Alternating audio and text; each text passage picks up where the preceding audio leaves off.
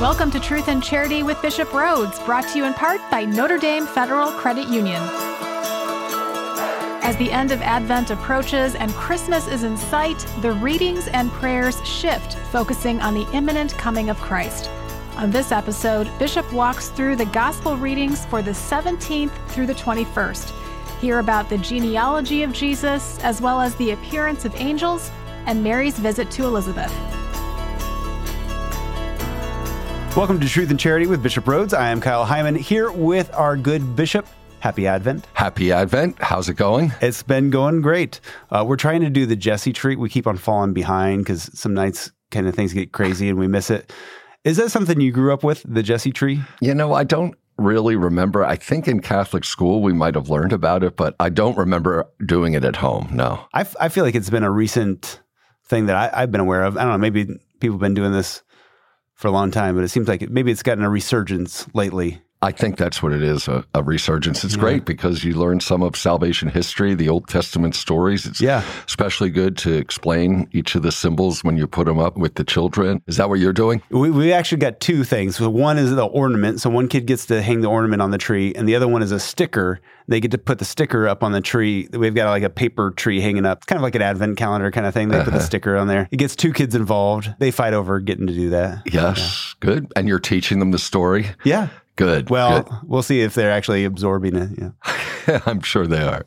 So you had mentioned something leading up to Christmas that I hadn't really heard of before the the nine days before Christmas or the nine masses leading up to Christmas. Uh, yeah, it's really eight because I think if we speak of a novena, which is nine days, then you'd have to include Christmas Day because it begins on December 17th. Uh-huh. So as we go through Advent, we have the readings and the prayers for the first week of Advent, second week, third week, fourth week. Well, before you get to the fourth week, usually the end of the third week, December 17th occurs. Uh-huh. Then you change. At that point, the priest at Mass, and also it's in the Liturgy of the Hours, you have special readings and special prayers from December 17th on. Okay. You know, there's two prefaces for Advent.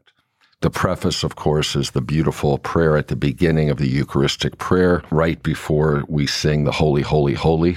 Mm-hmm. And so we use the same preface, the first preface about the two comings of Christ, those first weeks of Advent. But then it changes when you get to December 17th.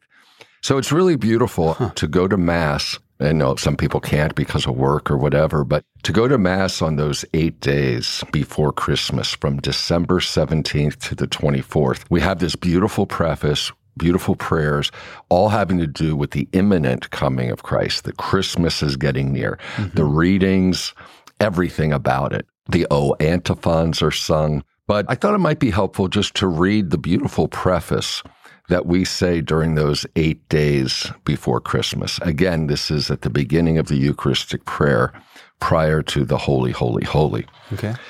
It is truly right and just, our duty and our salvation, always and everywhere to give you thanks, Lord, Holy Father, Almighty and eternal God, through Christ our Lord. For all the oracles of the prophets foretold him the Virgin Mother longed for him with love beyond all telling. John the Baptist sang of his coming and proclaimed his presence when he came. It is by his gift that already we rejoice at the mystery of his nativity, so that he may find us watchful in prayer and exultant in his praise. And so, with angels and archangels, with thrones and dominions, and with all the hosts and powers of heaven, we sing the hymn of your glory as without end we acclaim. Hmm. So, Kyle, now you can sing the Holy, Holy. oh, which one?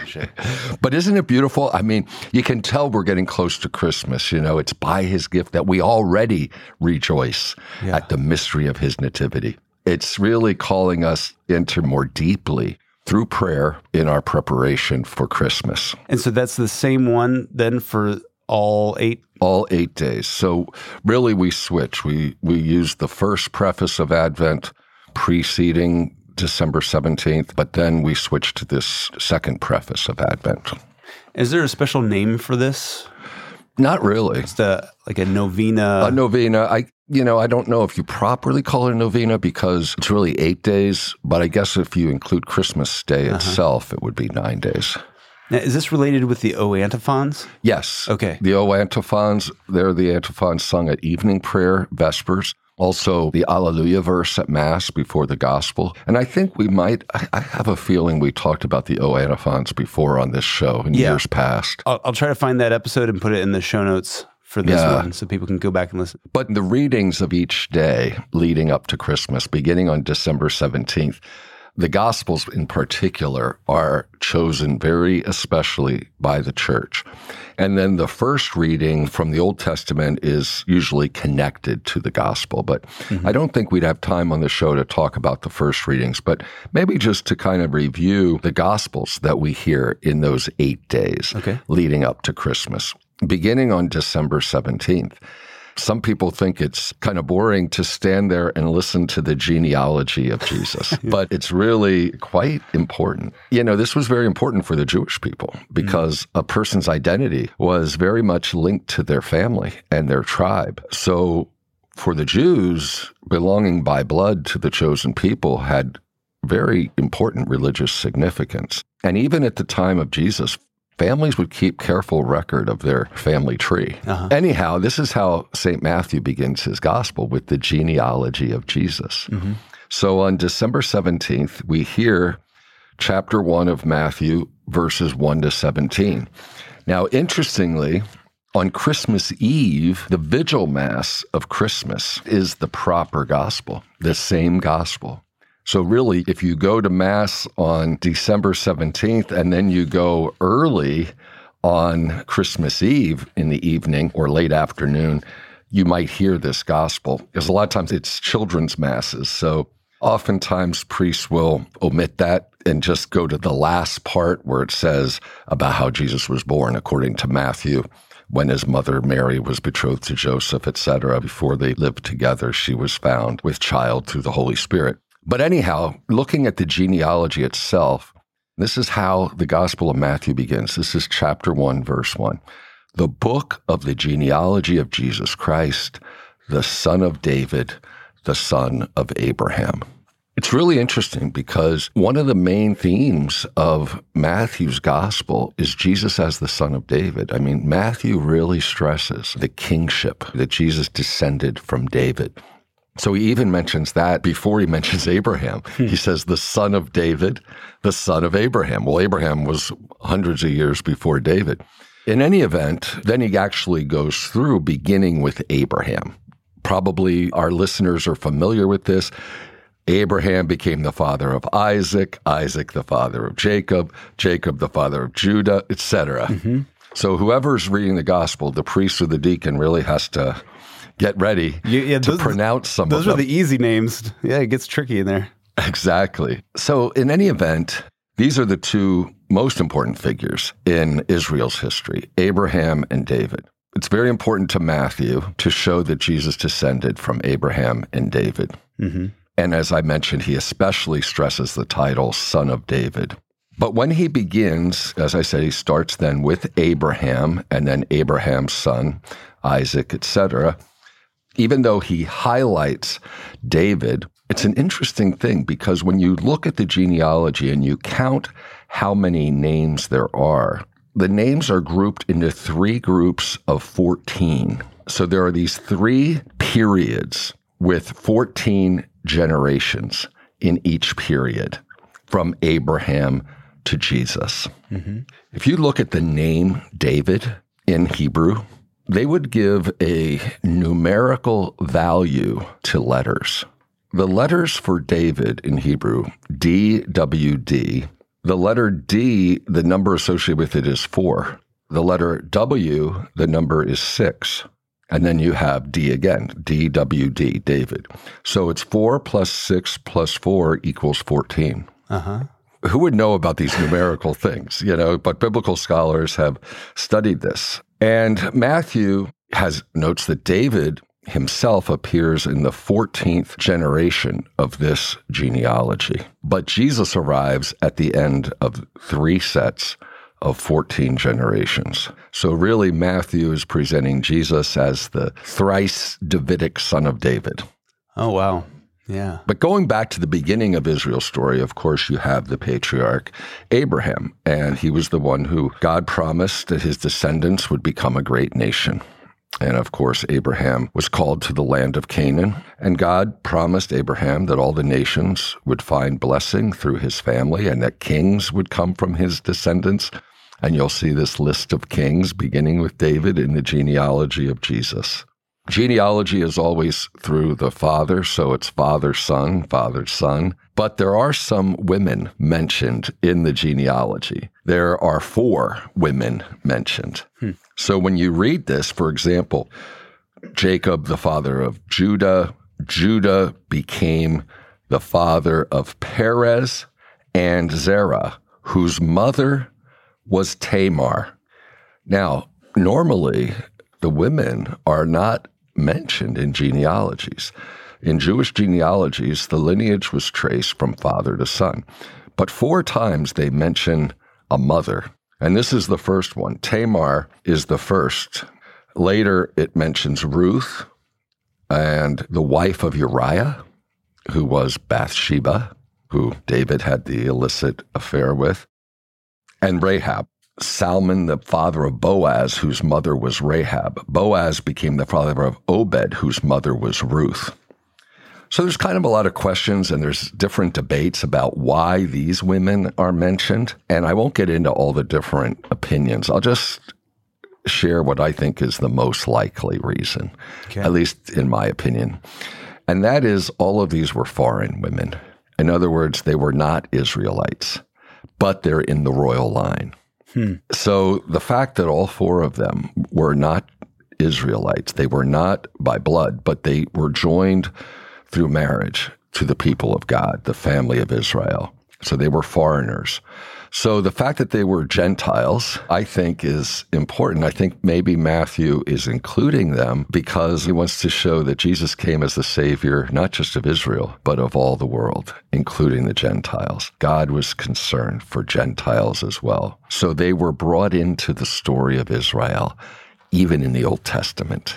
Mm-hmm. It wasn't just in the New Testament. And of course, we know the kingdom of Jesus is universal and his mission is universal, gathering Jews and Gentiles together into God's family. So you go through, I won't read all of them, a lot of different names we could talk about, some of them during the Babylonian exile.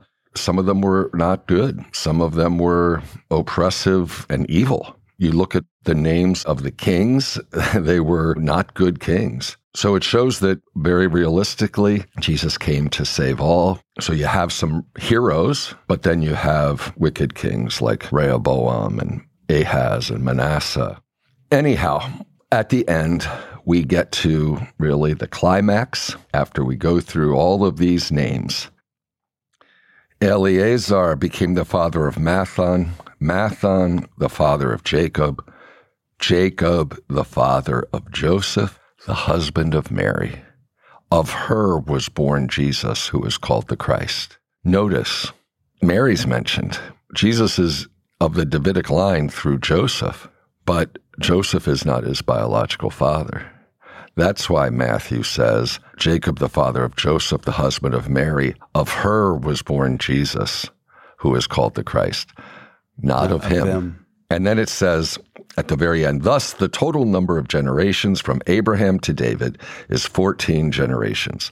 From David to the Babylonian exile, 14 generations. From the Babylonian exile to the Christ, 14 generations.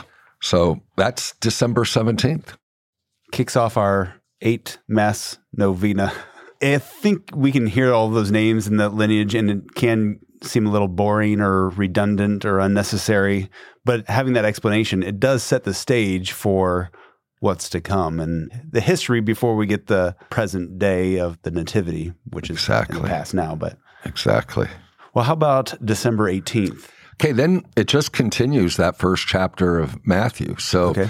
the 17th ended with verse 17. The gospel on the 18th begins with verse 18 and it says, This is how the birth of Jesus Christ came about. And that's the part that you might hear at the Vigil Mass on Christmas Eve. Mass at night, that's different. That's Luke's account of the Nativity with the shepherds and everything. But if you go earlier to Mass, unless a priest substitutes, you may hear the whole genealogy plus this, because the genealogy is optional, it's in brackets for Christmas Eve. And then it continues with what we hear on December 18th. This is how the birth of Jesus came about. When his mother Mary was betrothed to Joseph, but before they lived together, she was found with child through the Holy Spirit. Joseph, her husband, since he was a righteous man, yet unwilling to expose her to shame, decided to divorce her quietly. Such was his intention when, behold, the angel of the Lord appeared to him in a dream and said, Joseph, son of David, do not be afraid to take Mary, your wife, into your home for it is through the Holy Spirit that this child has been conceived in her. She will bear a son, and you are to name him Jesus, because he will save his people from their sins. All this took place to fulfill what the Lord had said through the prophet. Behold, the virgin shall be with child and bear a son, and they shall name him Emmanuel, which means God is with us. When Joseph awoke, he did as the angel of the Lord had commanded him and took his wife into his home. He had no relations with her until she bore a son, and he named him Jesus. So, December 18th, it's just one week before Christmas, and we have this gospel in which we've heard it many times. St. Matthew describes Joseph as a righteous man. Mm-hmm. Another translation is a just man. So, in God's plan, Joseph was chosen to be the earthly father of his divine son, Jesus. And he had a very, very unique vocation, to say the least. He sought a solution to the troubling news that his betrothed, his beloved Mary, was pregnant and he didn't understand. He looked for a solution that would respect her dignity and her integrity. He wouldn't expose her to public shame. He wouldn't expose her to, even worse, to punishment or death. So he decided to divorce her quietly. But that was not God's solution. God sent his angel to Joseph in a dream and revealed to him that the child in Mary's womb was conceived through the Holy Spirit. So God gave Joseph the solution to this dilemma, and Joseph totally trusted God. He obeyed the angel's words and took Mary into his home. You know, we just completed the year of St. Joseph, and there's much more that can be said about this gospel. I do want to point out that St. Matthew explained that all this took place as a fulfillment of a prophecy that we find in the book of the prophet Isaiah. And Matthew quotes it The virgin shall be with child, shall name him Emmanuel, which means God is with us. This idea that God is with us always. He's not distant from us. He's with us. He assumed our human flesh in Jesus. And that's really what Christmas is all about. God is present. God is with us. He's present in our struggles, in our pain. So, here, pretty much at the beginning of Matthew's gospel, we have this assurance of Emmanuel, God with us. But when you get to the very end of Matthew's gospel, after the resurrection, right before his ascension into heaven, Jesus says, Behold, I am with you always until the end of the age. So you see the Gospel of Matthew kind of framed between those two things. God with us, Emmanuel at the beginning, and then Jesus telling the apostles before he ascended to heaven, I will be with you always until the end of the age. All right. Well, if you have a question for Bishop, you're in luck. You can just text your question to the Holy Cross College text line at 260 436 9598. And we'll take a look at the next few days of Advent coming up on Truth and Charity with Bishop Rhoades, brought to you in part by Notre Dame Federal Credit Union.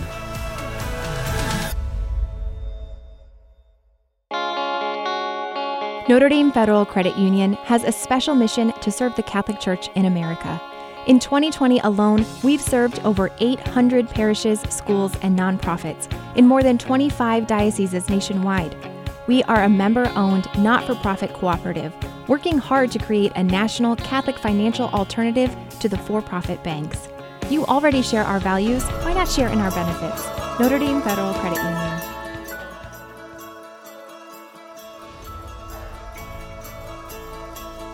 Welcome back to Truth and Charity with Bishop Rhoades. I'm Kyle Hyman here with our bishop. We've been talking about the eight days that lead up to Christmas, and it's a, a type of novena, mm-hmm. you would mm-hmm. say. And we talked about the first two days. The next one would be December 19th, which will be a Sunday. Does that change anything, or is December 19th always the same readings, whether it's a Sunday or not? No, it is different if it's okay. a Sunday. Okay. But I would like to talk about what we would hear when it's not a Sunday. Okay. Because otherwise we kind of interrupt the story as we would normally hear it. So okay. if December 19th wasn't a Sunday, like, so we can think this is what you'll hear next year because it won't be a Sunday, uh-huh. we have another appearance of an angel because on December 18th, we have the angel appearing to Joseph in a dream. Now we have the angel Gabriel appearing to Zechariah Okay. And interesting, tomorrow we're going to have another angelic announcement the angel Gabriel appearing to Mary.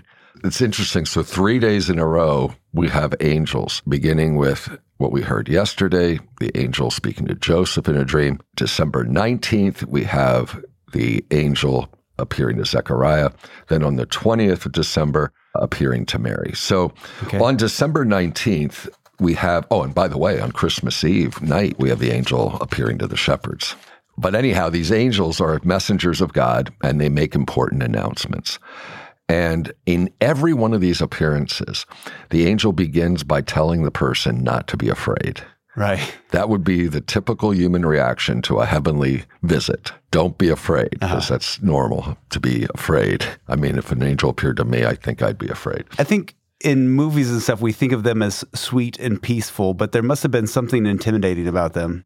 Yeah, I mean, we don't know because there's no description of what they look like. Yeah.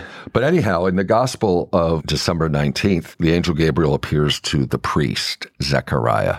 And Zechariah was offering incense to God at the time. It was the evening sacrifice in the temple. And so Zechariah was a priest, and the Gospel tells us that Zechariah was troubled by what he saw, and fear came upon him. Mm-hmm.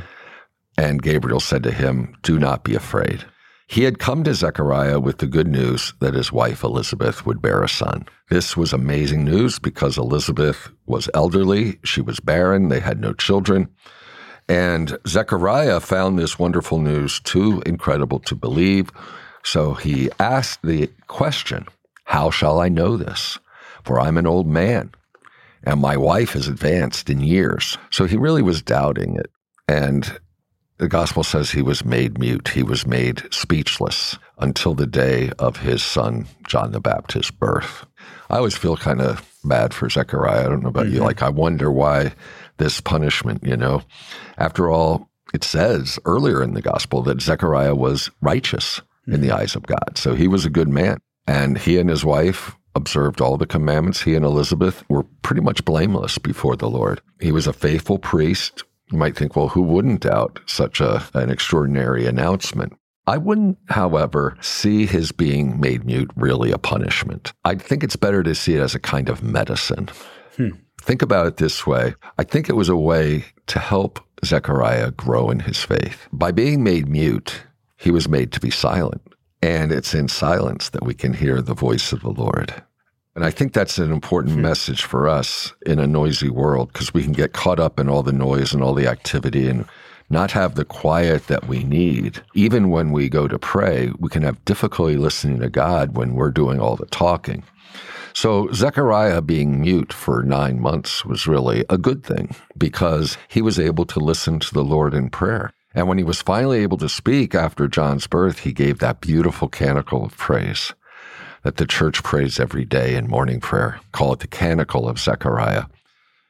I wonder if he would have done that if he hadn't had those nine months of being unable to speak. I think it was a time where he grew in his faith, grew in his reverence for the Lord, his love for the Lord. He did a lot of listening. So perhaps he learned to ponder and be more contemplative mm-hmm. during that time, became closer to God. I think that's a good lesson for us, anyhow. Maybe yeah. when you meditate on things like this, on the Gospels, you can come up with some insights. And and then when he came out of the temple, Zechariah, of course, he was unable to speak to the people who were outside. And what a priest would normally do, they'd come out after offering the incense and they would impart a blessing to the people. But Zechariah couldn't do it because he was mute.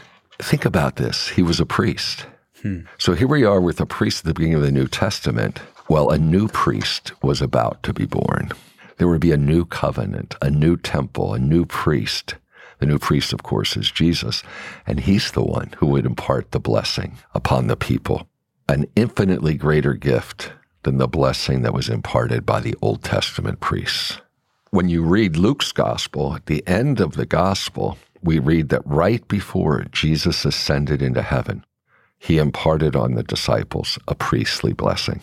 So huh. Luke's gospel begins, as we just heard, with Zechariah unable, because he was mute, to impart a blessing. End of Luke's gospel. Jesus, the new priest, imparts a priestly blessing. If you read the end of Luke's gospel, St. Luke writes that Jesus raised his hands and blessed them.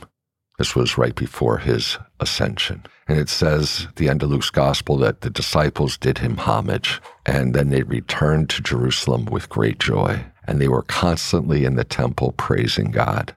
So we have the temple at the very beginning of Luke's gospel, where Zechariah offered the incense. And at the end of Luke's gospel, when the disciples went back to the temple and were there continually praising God after they received this new blessing that the new priest, Jesus, imparted upon them. So that's December 19th. The priest Zechariah, ready to go to December 20th? Sure. We have at the beginning of Luke's gospel the account of the Annunciation to Zechariah on December 20th. Continuing with Luke's gospel, we have the Annunciation to Mary. And I'm not going to read this gospel because we hear it multiple times during the liturgical year. This is when the angel Gabriel was sent from God to a town of Galilee called Nazareth to a virgin betrothed to a man named Joseph of the house of David, and the virgin's name was Mary. We know he began, Hail, full of grace, the Lord is with you. I don't remember if I talked about this on the show before. When we say in English, Hail Mary, it's from the Latin Ave Maria. But what did the Greek say? What does it actually say here? The greeting in Greek is kaire, hmm. kekaritomene, kaire, kekaritomene. Kaire means rejoice. Now we translate that hail, but it really is be joyful, mm-hmm. rejoice. And he doesn't say Mary. He doesn't use her name. Gabriel calls her, he says, rejoice, full of grace.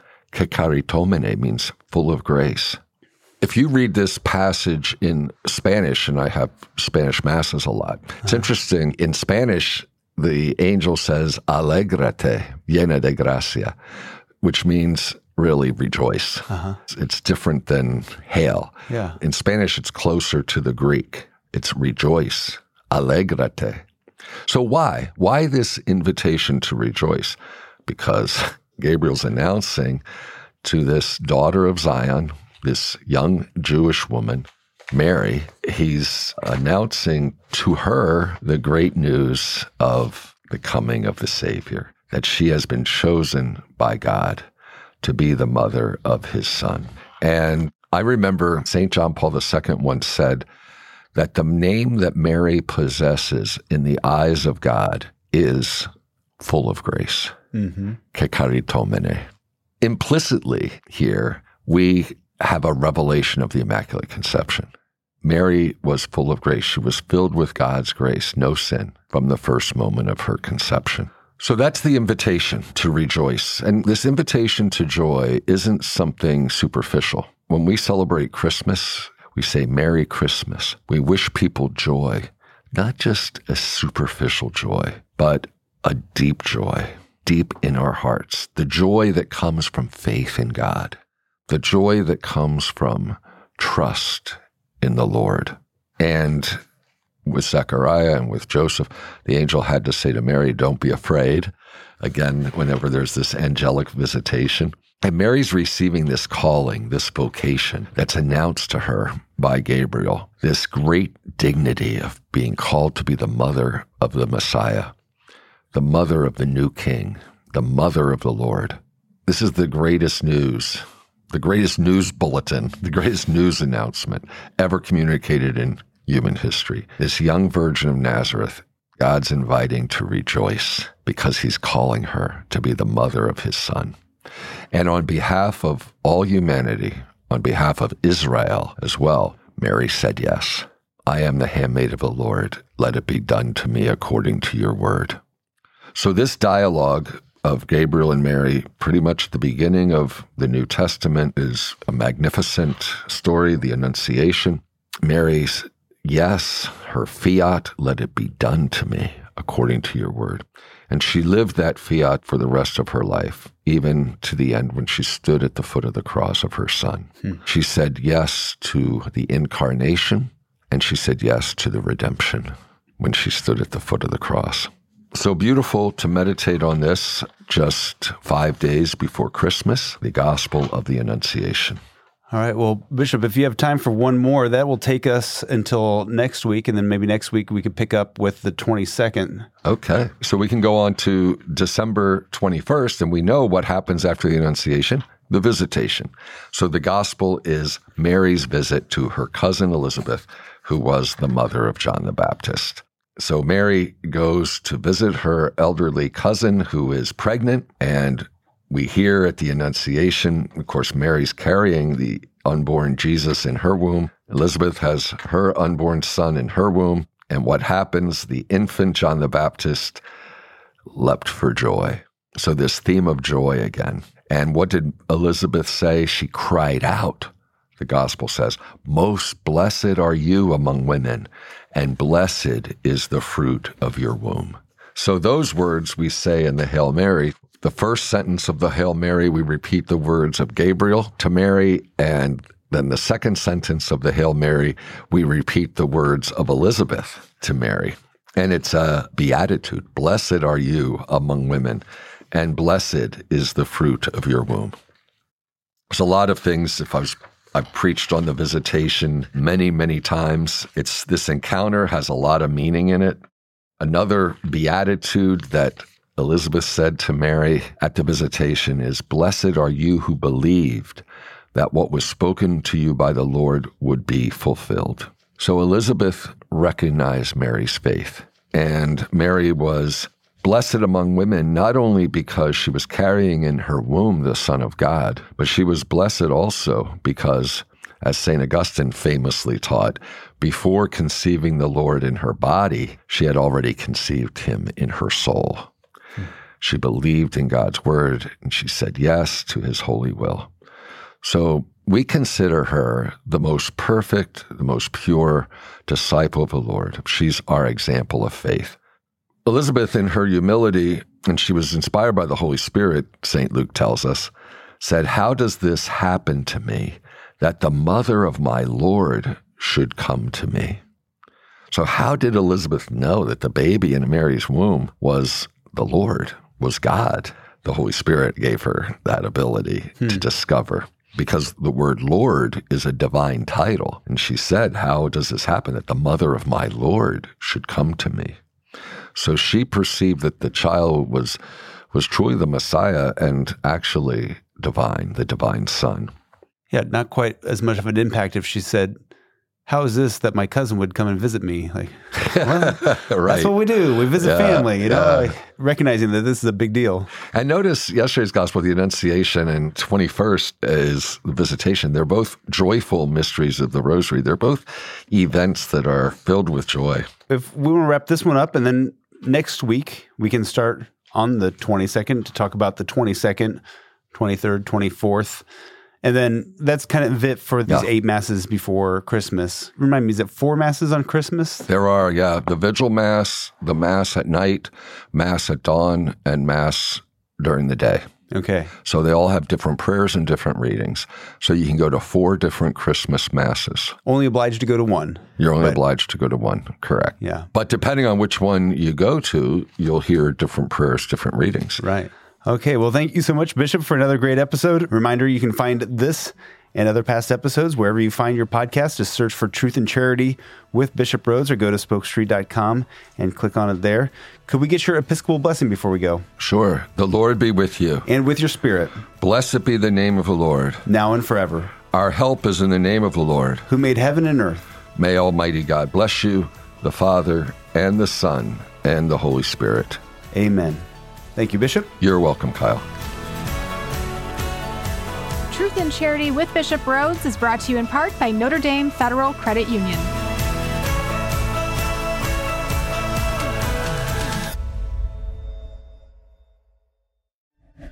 This show is a production of the Spoke Street Media Podcast Network. For more great podcasts, visit spokestreet.com.